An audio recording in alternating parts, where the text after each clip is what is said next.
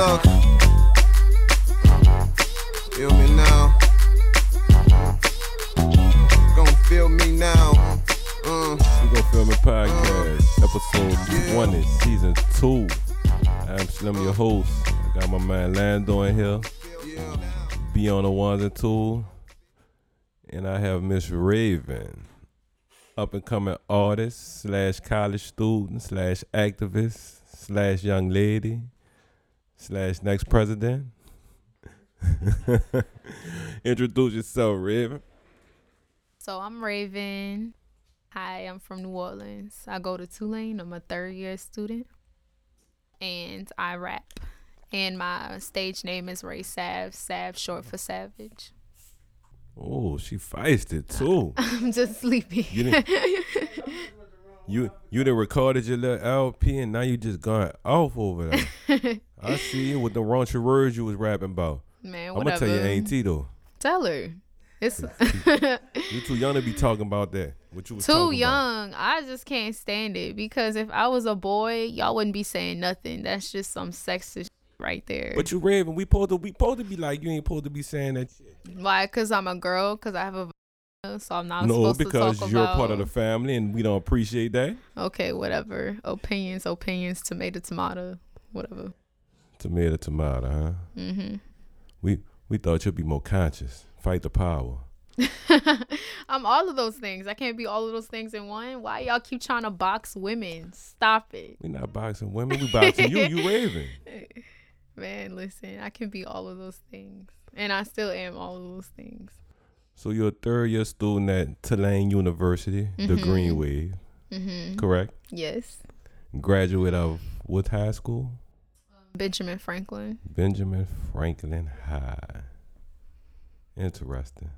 Congratulations. You're one of the, the few that finished over there. Mm. Yeah, it's a it's a rigorous school. It's a what? Rigorous. Mm.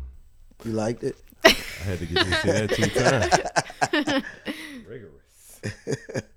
but you liked it. You was you there four years? Yeah, I liked it. I still have a lot of friends from there. Um, I still, if I called any of the people that I graduated with, they would um help me out. So yeah, I'm really grateful for my class. Y'all the alumni, y'all stick together over there. Mhm. That's what I'm talking about. And what brought you to Tulane? What made you decide I'm going to Tulane Um, University? Tulane was actually the only school that I applied to in Louisiana because I was so set on leaving because because I'm from here. But um, the, and the reason why I ended up going to Tulane is because I got a full ride, and no other schools gave me a full ride other than Tulane. So I was like, I didn't want any student loans, so I just took that opportunity. So you got a full ride to Tulane. You ain't in, you ain't got to buy no books or nothing. No, I still gotta buy my books. Oh. they don't give nobody that. Um, but yeah. That's not bad. That's great. Yeah. So Tulane student, and what made you want to be this non-conscious rapper? Yeah, I said nine. Yeah, I said nine. Uh, what made me want to be a rapper? Well, I've always written poetry. I was always into performing. Like I did musical theater throughout high school. Um, I love being on stage, and I've always written. I um used to write songs for um the plays that we used to do. I used to always be into music my entire life. So I decided that I wanted to start rapping now and write for myself and for what I'm feeling and my emotions and my friends and who I represent. So yeah. And how long you been doing that? How long I've been rapping? Yeah. I've been rapping for like a month. like in the studio, but I've been rapping like I've been writing songs for since I was like 15, 15, 16. So it's been some time, about 4 or 5 years. 15, 16. Probably about 20. Yeah. You good at math. So, were you writing these raw raps when you were 15? No, when I was 15, I was really into breakup songs, Oh, um, love songs, stuff like that. You were 15. Yeah, I know, but okay. You always, you know, when you're 15 and 16, you have your first love. You know, people are going to prom. Like, you worried about a prom date. Yes, you go to prom. You go to, um, well, I went to prom. I was a sophomore. I went to somebody else's prom, but yeah. You worried about prom, you worried about homecoming, you want a date, you know, you want you want to go to the football games, like stuff like that. You know, high school. What you was doing in high school? Some, some wild. Yeah, okay.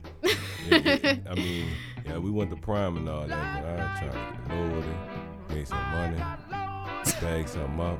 Mm-mm. You know, my you know my high school year is a little different from your high school. See, you're 2010ish. You know, I'm like What? I was born in 2000. right. So your high school years was what? 2014. Or 14 to what? Yeah, to 18. Right. That's the 10ish. That's the tens. Yeah. You know, so yeah, y'all different. You know, we was wild. We was, you know, we was a little mis misguided, but I turned out all right.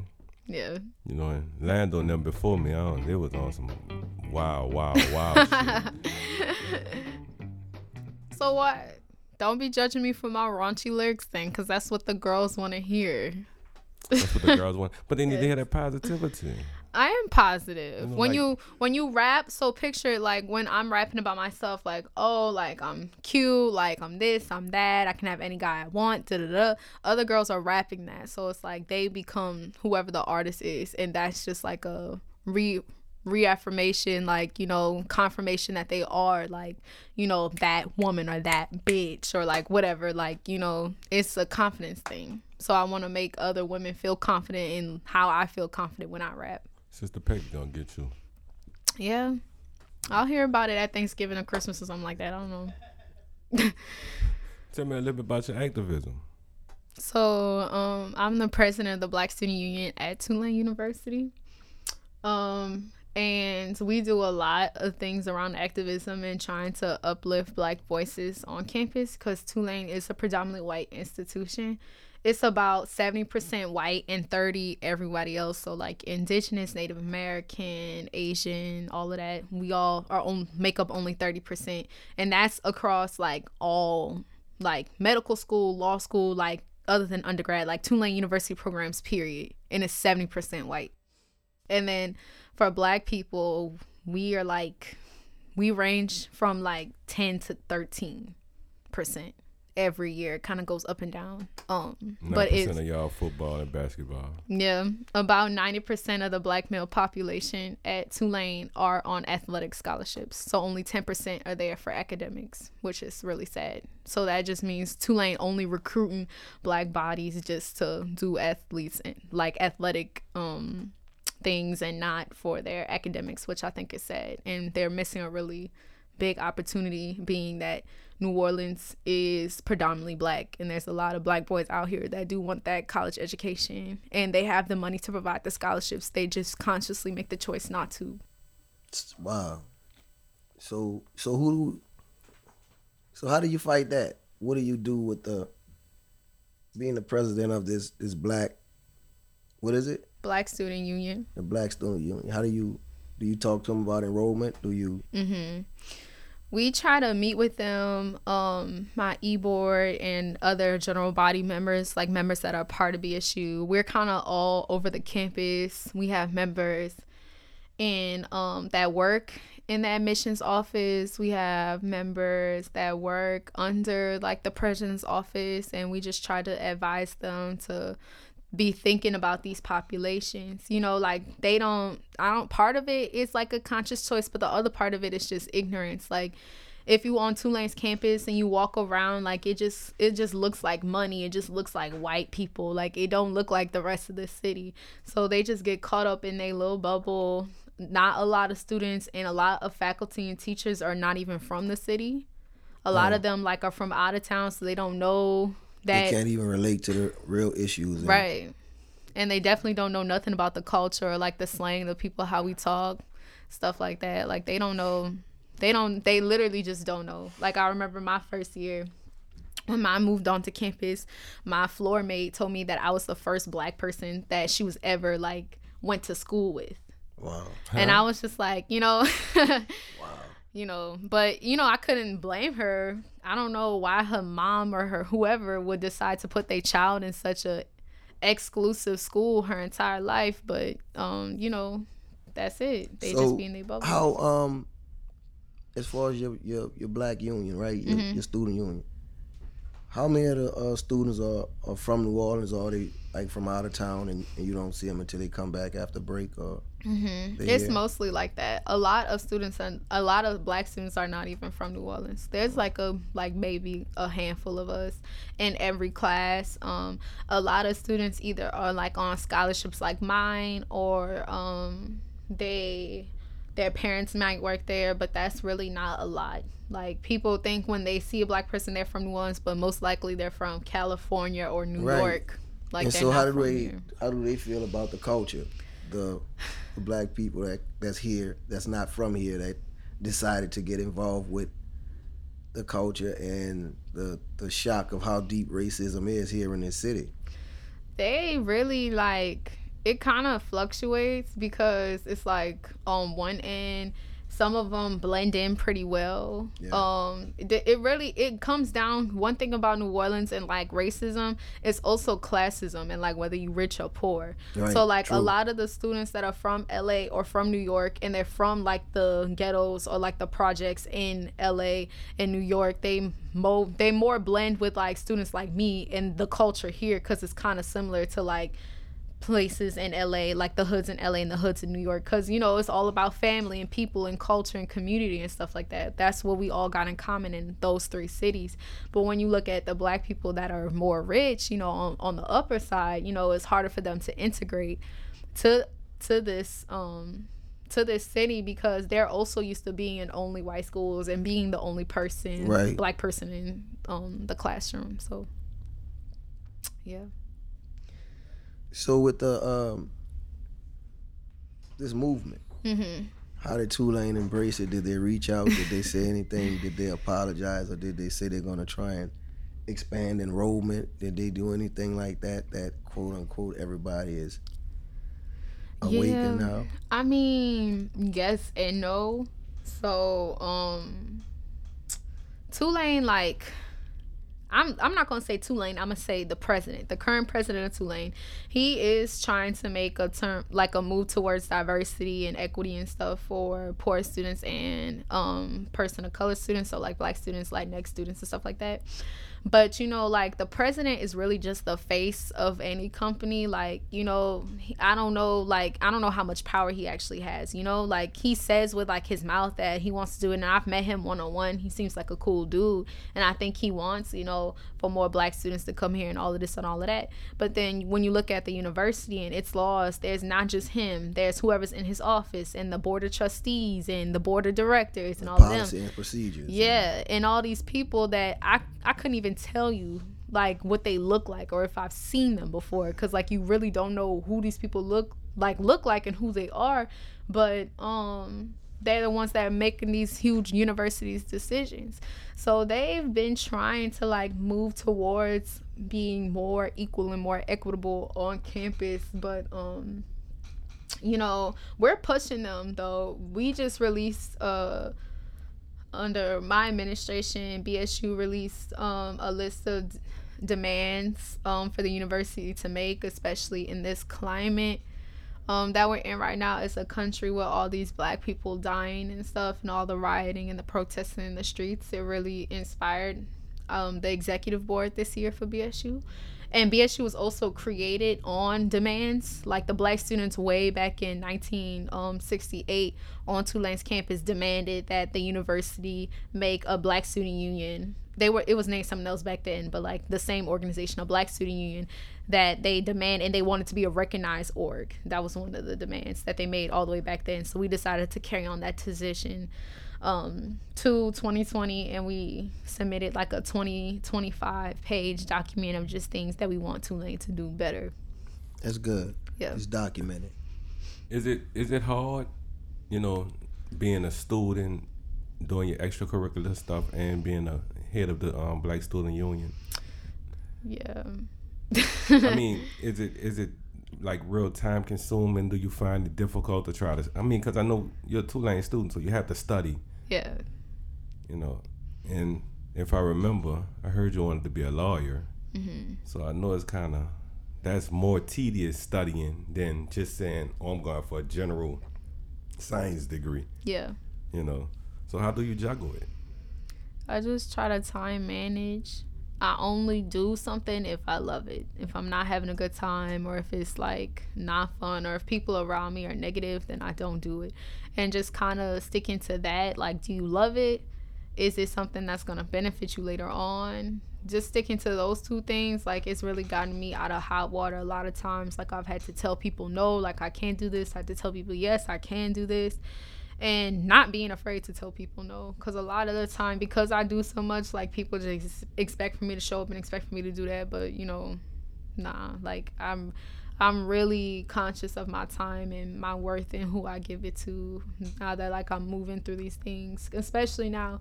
Because since i'm bsu president like you know they owe since there's not a lot of black people on campus, it's like, oh, come sit on this committee, come sit on this board, come do this, come do that, because now I'm the face of the Black Student Union. And then on top of that, like I'm a black student and they need diversity numbers and being able to like tell the difference between someone wanting me to sit on committee or a board or something because of my credentials, because of my GPA, because of my extracurriculars, Or you just or a black face in a room. exactly, or and they can say that they kiki with the BSU president, like you know, because there there's people like that on campus. And in the world. Yeah, that's true. That's interesting. I'm proud of you. Me too. Thanks. Like for real. There's a lot of people, you know, your age, you know, I hate the stereotype, but you know, they they're not trying to pursue after high school education. Mm-hmm. You know, it's, it's like they find a job and they're comfortable with it. Cause I was there, you know, find a job after high school, or this you think this sufficient amount of money, in actuality, is not, and you're just comfortable with it, and you live the rest of your life out with it, and like you know, you're not doing that. You're trying to take avenues. You got different avenues actually to make different streams of income. You're doing different things, and that's cool. I really just owe it to my mom, um, because she really raised us to be all of this, like do all of these things, like from when I can literally when I can remember I was always in somebody's dance class or singing class or like I played volleyball all throughout high school. I was like she made me like it wasn't a choice. And when I started something, I had to finish whatever the term was. like she did not let me just, you know, pull me out and be like, "Oh, it's okay, baby. Like you don't have to do it if you don't want to." Like no, like uh that Yeah, taught you me started, you finish. yeah, and that really taught me dedication into like to keep your word. Like if you don't want to do it, then make the conscious decision before you start it to not do it. You know, Gotcha. and just be really transparent with people and really clear about what you're not gonna do, what you are gonna do. But once I signed up and was like, yeah, mama I want to do it, when she paid her little money for me to be sent in somebody's class, a club or whatever, that was it. So I've always been in something, so yeah, that's why I am like that because of my mom. I like it. So let me ask this: the uh, level of consciousness that you have, right? Being educated or getting educated, and then um, to be involved with the inequalities on Tulane campus. Um, how do we feel, or how do you feel like we could raise that level of consciousness, and not again, not to beat that drum of saying the age, but with your generation, um, with this movement, with this this Black Lives Matter, I feel like it's the it's the it's a movement of the youth, right? So, um, how do you keep that energy? How do you stay there since everyone now has a, a heightened level of consciousness, um, and you've been you've been you know kind of spearheading that on the on the campus. How do we keep this going?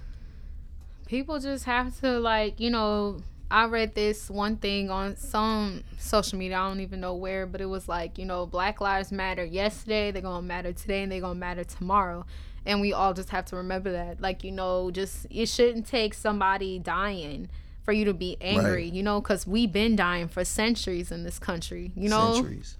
so it's like you should always be angry or always wanted to do something or like, you know, it can be as simple as and the crazy part is and one thing I try to tell everybody, like I tell my members this all the time, is that it don't have to be something big. Like it doesn't have to be a protest. It doesn't have to be a 20 page list of demands for what you do to be, you know, good or like, you know, move the movement or make black lives stay relevant. Like, you know, it's always going to be relevant, but you can literally just write a song, post it on your, you know, your social medias or write a poem, post it. Send your teachers an email if you know one of your teachers racist email their boss. You know what I'm saying? Like Everyone it can be just yeah. it can be small. Do your part. It don't have to be a large part. And a lot of times with people in my generation, they feel like if they not the center, if they not the face, if they not this, if they not that, then it's not nothing. Like it's not worth their time. Then they shouldn't do it. And that's just you know, unfortunately for my generation, just young people in general. Like there's this thing called like clout chasing, and it's like, are you an activist? Are you trying to? Is this just a hot topic right now, and you're just trying to ride this wave? You know? Well, it'll always be a wave until until they they settle it, right? Yeah. It's gonna be turbulence, and I just think that now is the time for for all of us because it, it's not. It may be a terminology that y'all using about clout. What is it? Clout chasing. Mm-hmm.